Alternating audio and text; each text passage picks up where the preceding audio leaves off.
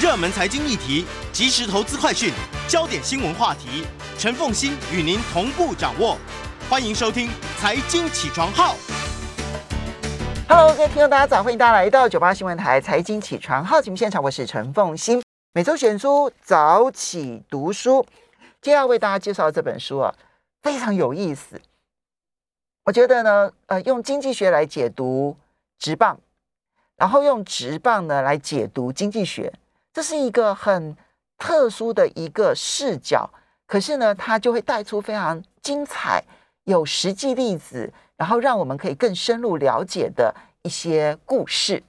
思维误判，这是堡垒文化出版社所出版的这本书。然后在我们现场的这这本书的译者，他同时现在也是未来体育台的主播李炳生，也非常欢迎 YouTube 的朋友们一起来收看直播。我想，如果是体育迷的话，就对你就更熟悉了哈不。敢当，不敢当。我们先用一句话来介绍《思维误判》这本书。是，这是一本能帮助你做出正确决策的一本书。嗯，可是因为它讲的是棒球场上所潜藏的行为经济学，那我想问的是，只有球迷可以看吗？哦，当然不是，其实它就是用棒球当做一个很多案例的介绍，但其实只要是你对行为经济学，你对于你的决策怎么样可以做得更好，其实大家都可以来看这本书，包括到其实我觉得这里面很多案例，它里面讲到一些例子。如果对于你的这个有一些投资的想法，或者是一些决策上面你拿不定主意的时候，其实来看这本书都会得到一些不错的启发。对啊，又体育又经济。好，我们来看一下这本书的作者基斯洛尔，他是谁？他凭什么来写这样的一本书？是，他是毕业于哈佛大学，然后他主修社会学跟经济学，所以这两个就是非常行为经济学的东西。然后后来又在卡内基梅伦大学主主修这个工商管理硕士这样子。那后来呢，他就因为对棒球很有兴趣，他就投身到美国大联盟的产业。一开始是自己在写专栏，那后来投身到了美国职棒大联盟的多伦多蓝鸟队，曾经当过总管特助。那这个职务呢，他是来帮助总管啊做一些数据分析，因为这是他的专长。哦，对，就是透过数据去解读一些现象，让总管啊整个管理部门可以做出更好的决策。那后来他离开了美国职棒大联盟球团的体系，出来然后帮 E ESPN 或者是像现在美国很知名的运动媒体的 Athletic 来做专栏的写作，而且他后来不只是做数据分析而已，他还自己亲身下去做球探，他去看很多业余球员、大学球员、高中球员的比赛，然后还有一些美国职棒小联盟的球员，然后去做一些评比，哦，做一些调查，然后自己写了很多这一些球员、业余球员还有小联盟球员的评比，这样，所以他对于美国职棒大联盟整个体系的认识，还有整个产业的运作是非常的了解。所以他既有在实务界里头待过，然后同时又有经济学的背景，那不只是单纯的热爱跟评论而已了。他其实是在实务界里头当过球探。可是你从他可以当球探这件事情，其实也说明了，其实现在美国职棒大联盟在球探工作上面已经出现了一个很大的一个改变了，对不对？过去重点是经验传承。但是现在数据分析已经变得极为重要了，因为对他的强项是数据分析。对他做的球探部分是帮这些媒体来做球探的调查，这样子。那这个其实刚才凤欣姐讲的非常好，就是现在大联盟的球探整个产业已经出现了变革。以前球探可能就是退役的球员哦，或者是你以前当过一些教练什么，然后你来做球探，因为你有经验嘛，你打过棒球，然后你懂，然后这样子。但是现在已经变得不一样，就是你除了你自己要打过球，或者是你有这样子辨别球员好坏的能力之外，你还有数据分析的能力哦，这个是非常非常重要。在所以你单纯有经验，就你当过教练、当过球员都不都不行，你必须要有数据分析的能力。对，或者是说球团不只是要聘用那些呃有当过球员的嗯球探，你可能还要聘一些诶他数据分析比较强项的，然后来做一个结合，就是诶懂数据的球探跟懂这些球员、懂这些呃经验的有有很多经验的这些老球员的球探，他可以来互相互补，嗯不只是只有一种观点。那过去我们知道有《魔球》这部电影嘛，布莱德比特主演这一部，他魔魔球那本书也很好看。对对对对，他其实也是在讲就是棒球的一些变革。那、嗯那里面就有写到说，老球探他跟新的管理部门数据分析之间出现了冲突。嗯那现在有些新的球探是他本身就具备了诶打棒球的资历，然后也懂得数据分析，所以在这样子的好厉害哦。对条件底下，他就能够为球队带来更好的价值。嗯，好，所以呢，你就你光是从这个作者本身的背景，其实你就可以看得出来这本书的精彩性就在这里，因为他自己又有实务经验，然后又懂经济学。那可是我，嗯、因为这个炳生你自己啊，其实诶台大翻译呃翻译学呃硕士，然后呢是口译组这样哈。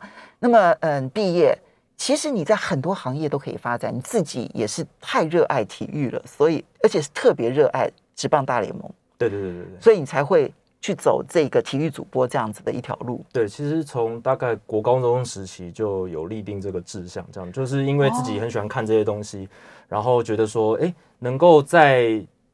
观看自己喜爱的赛事过程中，然后工作，或者是把这个自己喜欢的赛事介绍给更多人知道，我觉得这是一个很棒的事情，这样，所以就一直往这个路发展。你大一就开始写这个棒球的评论啊，然后呢，你现在还除了有这个未来主播的工作之外呢，你还跟朋友一起合组了一个 podcast 对对对，Hito 大联盟，《Hito 大联盟》对，啊就，是讲美国职棒大联盟的。所以 所以你是一个全心全意在投入这个职棒大联盟、美国职棒大联盟的人，然后要把它分析的很好。可是这本书对于你在分析职棒大联盟，就阅读前跟就你翻译前跟翻译后，你觉得有没有差别？哦，差异非常大了，因为这本书其实里面讲到了很多我们可能在分析棒球的时候，或者在看棒球的时候会误解的一些事情，他把它点出来，然后解释清楚，这样子。嗯误解嗯，比如说有什么地方真的是改变了你的想法，以后你在播报的时候，或者是在评论的时候，可能就会改变这个观念，甚至于试图要推展新的观念出去。其实最大的一个就是我们常常在观看职棒赛事，常常听到主播会说：“诶，这个打者他最近几场比赛打得很好，可能连续五场比赛有安打，哦，连续五场比赛有打点，那接下来哇要小心他了。”这样子。嗯，但老实讲啦，这个选手他前五场比赛都打安打，并不代表说他这一场比赛打安打的几率就会提高。这个就是洛尔他在这本书里面提到了一个非常非常大的一个思维偏误。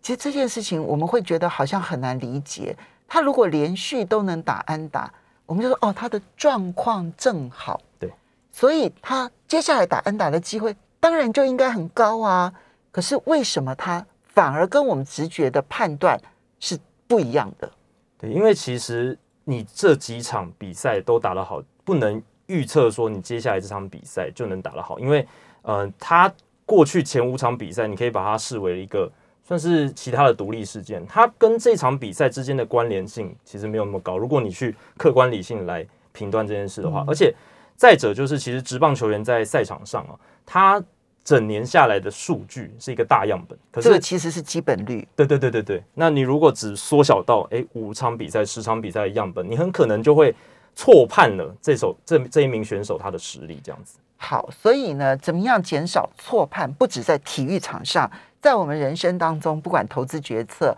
或者是行为上面，其实怎么样减少错判？我们休息一下，马上回来。思维误判，马上回来。欢迎大家回到九八新闻台财经起床号节目现场，我是陈凤欣。那每周选书早起读书为大家介绍的是堡垒文化出版社所出版的《思维误判》。在我们现场是这本书的译者，也是未来体育台的主播李李炳生。然后呢，他就是一个嗯直棒迷哈，就是呃职棒大联盟迷。从大一从国高中的时候开始立定志向，我我我我太喜欢讲你这个故事小故事了，这样子。主要的原因是因为我觉得一个一个孩一一个年轻人能够从国高中的时候知道自己真心喜欢什么，而且愿意在这件事情上面去钻研出一条完全不一样的路。光这一件事情本身，我都觉得可以给带给太多人启发了，请加油！好谢谢谢谢，我会努力，好好努力。谢谢 好，来，呃，我们接下来再来看到说，其实作者有提到，我觉得他也让我开了一个眼界。他说，其实现在美国职棒大联盟啊，已经大量的引进决策科学，还有机器学习啊，就是用 AI 人工智慧，然后来做很多的判断。那么，嗯，他说这他所认识的球团几乎人手一本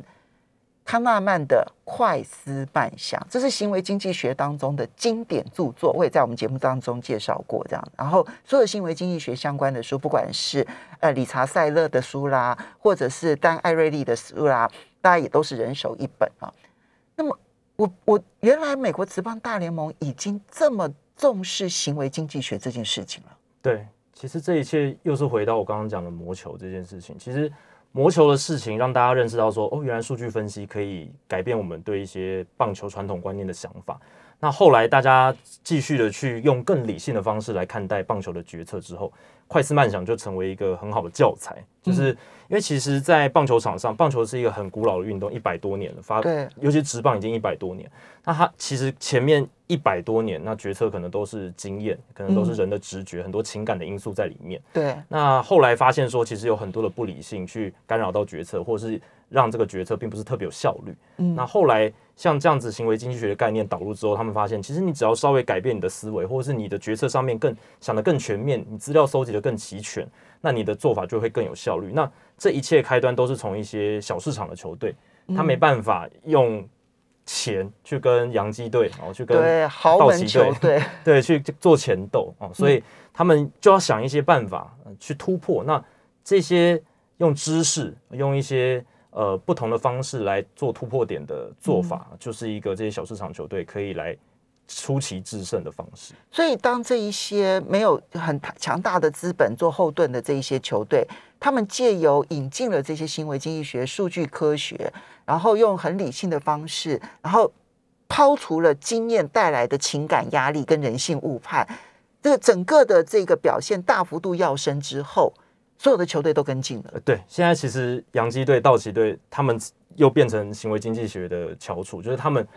就是也追上来了，而且其实他们不只是追上来，他们是更超前，因为他们有更多资源去投资在，比如说他们派了更多诶有这方面背景的，不管是经济学背景的，数据分析背景。对科学背景的人进来，所以变成说现在你看道奇队、洋基队他们能够维持的非常强的战力，但小市场球队又要再寻找其他的 edge，其他小的一些能够去突破的地方，但。行为经济学确实是这十年来改变了美国职棒大联盟的样貌，非常非常的大。这样子，OK，你要知道说，哎，就原来知识真的能够带来力量，哎，就真的还是可以跟大财团来争斗的，对哈。好，那我们就来讲说这一本书里头，我们来举几个，哎，举几个例子，然后就是你觉得棒球场上出现的重大偏误的例子，然后可以延伸到我们日常生活当中的。我们举几个例子吧。好，第一个就是大家一直有在讨论的，就是关于主审的好坏球判决。我相信这也是很多看棒球的朋友非常喜欢讨论的事情。就是，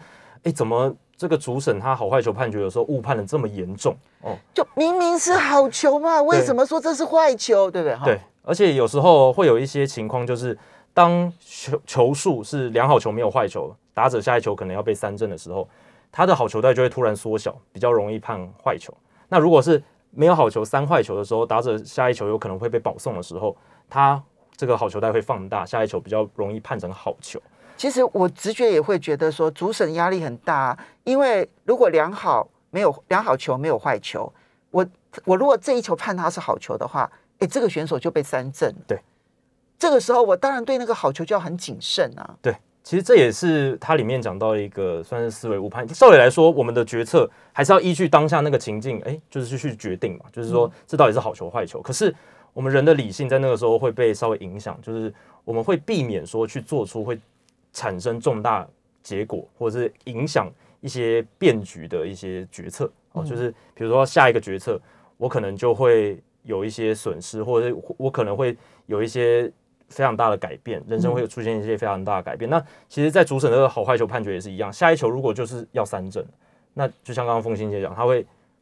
就会陷入这样的思维误判，就是我要特别谨慎，我要怎么样，就是会影响他平常做决策的一个呃模式这样子。但我们怎么证明主审在内心里头其实有这一种偏误？因为你去访问主审，主审一定会说不会，我的那个我是我是一个专业的主审，你不能挑战我的专业。我这么专业，我受训练这么久，我怎么可能会有的时候是好球，有的时候不是好球呢？这就是要从科学的一些资料采集。那过去其实十四年来，大联盟都有非常详尽的，就是这个球路追踪的一些数据，它去记录说每个球的进了一点。所以现在的录影设备太好了，对对对，然后电子可以去判断说那个球路进来，然后在打击者的那个范围之内，它到底是好球范围还是非好球范围对？对，所以他们就去把准吗？其实蛮准的啦，他们都有做一些很很多校正，所以他们就把这些数据收集起来，他们就发现说，哎，真的耶在量好球没有坏球的时候，这个主审的好球带是会缩小的；那在没有好球三坏球的时候，主审的好球带是会放大的。他们说那个好球带会差到百分之五十，呃，有有时候会差到那么多，应该没有到全全部差那么多，可是有一些情况之下可能会差到这么多，对啊。那还有另一个主审会犯的思维偏误，也是他一开始这本书第一章讲到的，就是锚定效应 （anchoring effect）。那他其实就是讲说，呃，我们之前做的一些决定会影响到我们下一个做的决定。那照理来说，其实每一个好坏球判决它都是一个独立事件嘛，因为，前一个好坏球判决不应该影响到下一个好坏球判决是。可是有时候主审也会出现我们所谓讲的赌徒谬误，嗯就是有一些赌徒呢，他在比如说玩大小好了，那如果连开十个大啊，你会想说，那下一个应该来小了吧，对不对？对啊，哪有连续开十个大的？对那这样下一个一定是小了。对对对，但你忽略掉了每一次，其实大跟小就是百分之五十。对，你会想说，哎，连续开十个大，那下一个会不会就是小变八十，对不对？你你的脑袋里会告诉你这样想，但其实根本没有，它都是独立事件。嗯，所以主审的好坏球判决也是一样，如果他连判了五个好球，他就想他会自我怀疑哦，他说。那下一球这个如果边边角角，我就给他一个坏球，这样子，嗯对，所以这就是一个锚定效应它产生的一个影响。好，所以不管是赌徒谬误，或者是锚定效应，又或者是说呢，他其实希望能够避免说我来造成现状的一个改变，哈，不管是哪一种，其实主审他在做这些决定的时候，我们现在从那一个球路追踪器，然后去判断，其实主审自己不见得真的先这样想了，可是他下意识的、不自觉的，他其实就会采取这样子的一些策略，而这个就造成了偏误对。可是他其实也就可能造成了不公平。对，因此这个作者他会主张应该要使用电子好球带，就是用。那那这意思是什么？不用主审了吗？呃，主审还是要的，那他意思应该就是说，哎、我们有一个科学仪器直接来判断有没有通过那个好球带，但是主审还是要去做宣判了。那他可能戴一个耳机，然后嗯机器、呃侦测到是好球还是坏球，他直接透过耳机跟他讲，然后他再宣判出来，这是一个做法。那现在有另一个讨论是说，也许可以不一定要全部都换成电子好球带，你可以它变成一个辅助的功用。那如果有一些球队啊，他对这个好坏球判球有疑虑，可以提出挑战，然后呢，再经由这个电子辅助仪器的这个好坏球认定来做一个辅助判决。当然，挑战的次数要有限制，不然比赛会拖太长。但是这也是一个方向，这都是美国职棒大联盟那边现在有在讨论的。我看其他的球赛里头，不管是网球啦、羽球啦、桌球啦，然后或者是这个篮球啊，其实都已经有挑战制度了嘛。对，大联盟其实也有了，只是嗯好坏球这一块还没有。OK，对对对对。好，所以这里面其实只是告诉我们说，诶，我们其实在做决定的时候，我们如果在做这一个决定，它明明有独立的几率，然后呢，我们硬生生的要把过去的几率纳进来，同时做考虑的时候，对不起，你就已经陷入了锚定效应、赌徒谬误这一些思维误判了。对，所以大家自己在做决策的时候，要判断说，哎，你现在在做的决定，呃，不要受到之前类似的事件的影响，你要完全独立于，如果它是个独立事件，就是去独立的来判断它这个情境，这样子。嗯好，我们再来讲第二个例子，你觉得是常见的谬误，然后这其实是人性造成的一个谬误。对那再来就是我们刚刚其实有稍微带到的，就是进食偏误，就是说最近一段期间打击手感火烫或打击手感冰冷，那会影响我们接下来对这一名球员的好坏的判哎，定。他们是真的叫做 hot hand 哦，对对对对呃，就真的叫做热手这样子。对，hard hitting streak 之类的，哦就是他最近的这个打击状况非常好。OK，那接下来是不是他也会打得很好？这个其实是一般我们听转播都会听到。然后其实有时候在一些比较传统的球探，他可能也会这样讲：，诶，他最近打顺风球啊，都打打来不错，手感、击球点掌握得非常好。对，但是其实老实讲了，他真的是，除非这个球员他本身有技术本质上的转变，比如说打击教练给他一个提点，他修改了一些打击动作，或者是他调整了自己脚步之类的，或者是他打击思维有一些想法上的转变。不然，如果他还是原来的打击哲学、打击方式的话，那他很可能就是一个小样本数据里面，呃，他运气那段时间运气比较好，或者是就是刚好那段时间他的数据就是比较亮眼。但其实你如果放大样本，他在该什么实力上面，他的数据呈现就会在那里。其实你知道这一种哈，就是拿最近的表现，然后去判断他未来的表现这件事情哦，我觉得它是最挑战我们人的直觉。对，就我们直觉真的会认为他最近好，一定今天就会好，但事实上并不是如此。我觉得这一点呢，我们稍微休息一下，等一下我们就回来来谈这个部分的偏误。欢迎大家回到九八新闻台财经起床号节目现场，我是陈凤欣，在我们现场的是这一个李炳生，未来体育台的主播。我们今天为大家介绍的每周选书早起读书是《思维误判》，堡垒文化出版社所出版的啊。那呃，李炳生就是这本书的译者，他是台大翻译研究所的硕士，然后呢，然后呃，现在在担任体育主播，然后也是 podcaster 啊，就是这个博客哈。那在嗯，就是专门介绍 Hot Hito 啊，我觉得大家都可以。如果你是球迷的话，真的要 follow 一下林炳生这样，我 我喜欢炳生的学习态度这样子。好，你刚刚讲到在这本书里头，用心理的偏误、行为经济学证实的很多的心理偏误，然后去解释了球场上的很多问题，还有包括了交易球员的一些问题。嗯，可得性偏误，或者是。现呃，这个呃，即时偏进食偏误，就我把过去这几天的事情去套用到他今天一定会发生这件事情。嗯，我觉得这个是最挑战人的直觉。对，我们真的会觉得他状况好，就应该在今天会很好。嗯，但事实上每一天的状况。可能都有它的几率性存在，对，都是可以视为一个独立事件了。那我们不应该因为独立事件以外的一些事情去影响我们对于这个独立事件它的认定或判判断，这样子。嗯，但我们不只是如此啊，我们其实也很容易因为最近发生的事情，然后去判断一个人的贡献。其实他这里面有讲了一个迪马乔的故事。迪马乔呢是美国职棒大联盟的超级巨星。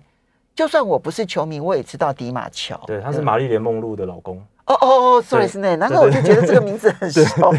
很有名的球员。对对对。好，他在一九四一年的时候得到了最有价值球员。可是问题是，这这本书的作者他去仔细分析，当年跟他同时竞争最有价值球员的威廉斯，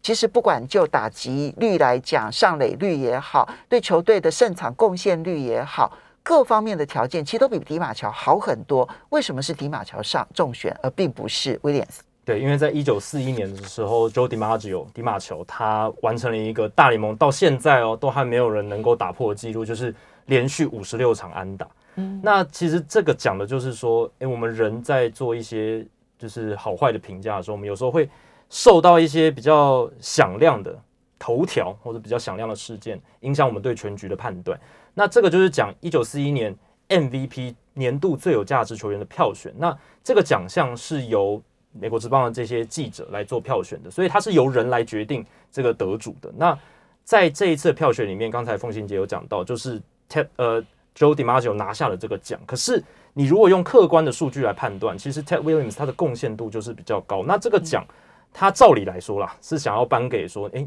你最有价值嘛，你对球队贡献度最好的，对，很直白的这样子的一个奖项。可是最后还是给了迪马乔。那为什么就是会是这样？就是因为迪马乔当年在那个球季创下了这个连续五十六场的安打，是让不管是球迷、记者都留下了非常非常深刻的印象。因为你可以想象得到，当他在连续比如说四十场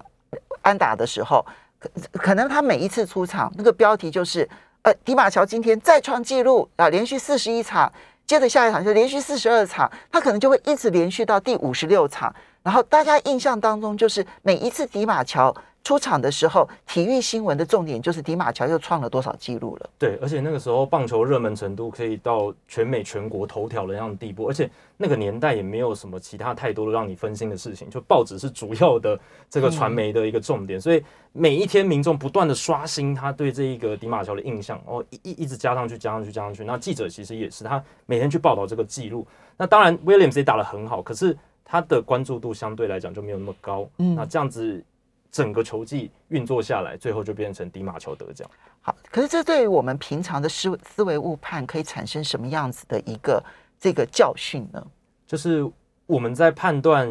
一个东西的价值的时候呢，我们不应该是透过它可能就是一段时间，或者是呃它某一个非常非常大的事件，哦我们就嗯去论断一个整个全局，就是不要用冰山一角去做整个全局的认定，这样子。真的，真的，这也是我们在做决策的时候要小心注意的，因为我们可能会用可得性偏误，就是我随手可以看得到的一个东西，或者我随手可以看得到的一个人，然后我们就去判断了一件事情，但是我们没有回归到整体的时候，我的判断就一定会出错。对，这个就是为什么决策科学现在很流行的原因。好，还有第三个例子，你要举强心脏打者。对，其实这也是我们在看运动赛事转播常常会听到的哦，这个球员他在紧张的时候、高张力的时候、得点圈有人的时候，他打的特别好，所以我们要在关键的时候尽尽量让他上场。当然，棒球是没办法可以说哦，我这个时候一定要安排谁上场。不过，如果在满垒的时候，哎，轮到你正中第三、哎第四棒，满垒的时候，九局下半的话，我是真的有可能派指定代打的、对，代打有时候他在板凳席上做预备的话，那也许也有机会可以派他上来这样子。所以在这样的情况下，大家就会想说，哇，那如果派一个所谓的他们认定中强心脏打者上来，是一个比较好的情况。但其实这也是一个思维偏误，因为其实呃，他们去做了很多数据研究，发现并没有所谓的在高张力情境，他表现就会大幅提升的选手。嗯嗯，因因为其实那一些呢，你去看数据，不管是像红袜队以前很有名的 David Ortiz 这个名人堂的球员，他为什么呃在得点圈或者是满垒，或者是说这个高张力情境他打的特别好，是因为他本身就是一个很强的打者，所以他其实在 各种情境底下，他打的成绩都非常好，他没有因为。垒上有人的时候，他就突然变怪力男，他他就突然变成浩克，没有，他还是 David Ortiz，只是因为他整个成绩都非常好，所以在那个情境底下，他也发挥的很好。那打在那种情境下发挥不好的，通常他也是整个整体来讲就比较没有那么强的打折。所以不是因为我在这个特别紧张的状况之下我会表现特别好，而是因为我本来平均表现就好。对，那只是在那种特别紧张的时候呢，很多人就会对于在这个时候能够创造。这个打打点的这个球员就印象深刻，就认为他是强心脏打者，但事实上他就是一个平均打击率高的人而已。对对对，因为我们也会去放大我们对这种情况下结果的印象嘛。因为通常垒上有人要得分的时候，我们会特别注意，我们会留下特别深刻的印象。那反而他平常垒上没有人，他打安打，哎，你没有那么留下什么印象，这样子。嗯，好，你希望你当初在翻译这本书的时候，你希望读者读完了之后能够有些什么样子的一个收获？对，其实我希望读者得到的就是说，用还蛮轻松的方式了解到行为经济学的道理。那如果大家去看一些行为经济学的书，可能会觉得，哎，稍微有一点生硬哦，对所以讲了很多理论什么。可是这本书它有趣的地方就是，它把实际的案例加在里面，而且是呃，相信台湾人很多人都可以产生共鸣的棒球。那这样子的情况之下，你在吸收上面，你就透过故事、透过棒球来了解这些行为经济学，你很快就可以吸收。我觉得呢，对于棒球迷来讲，你会去因此了解决策这件事情，其实有很多科学可以做得到。那我觉得了解决策的人去了解棒球，你才会知道棒球这个生意有。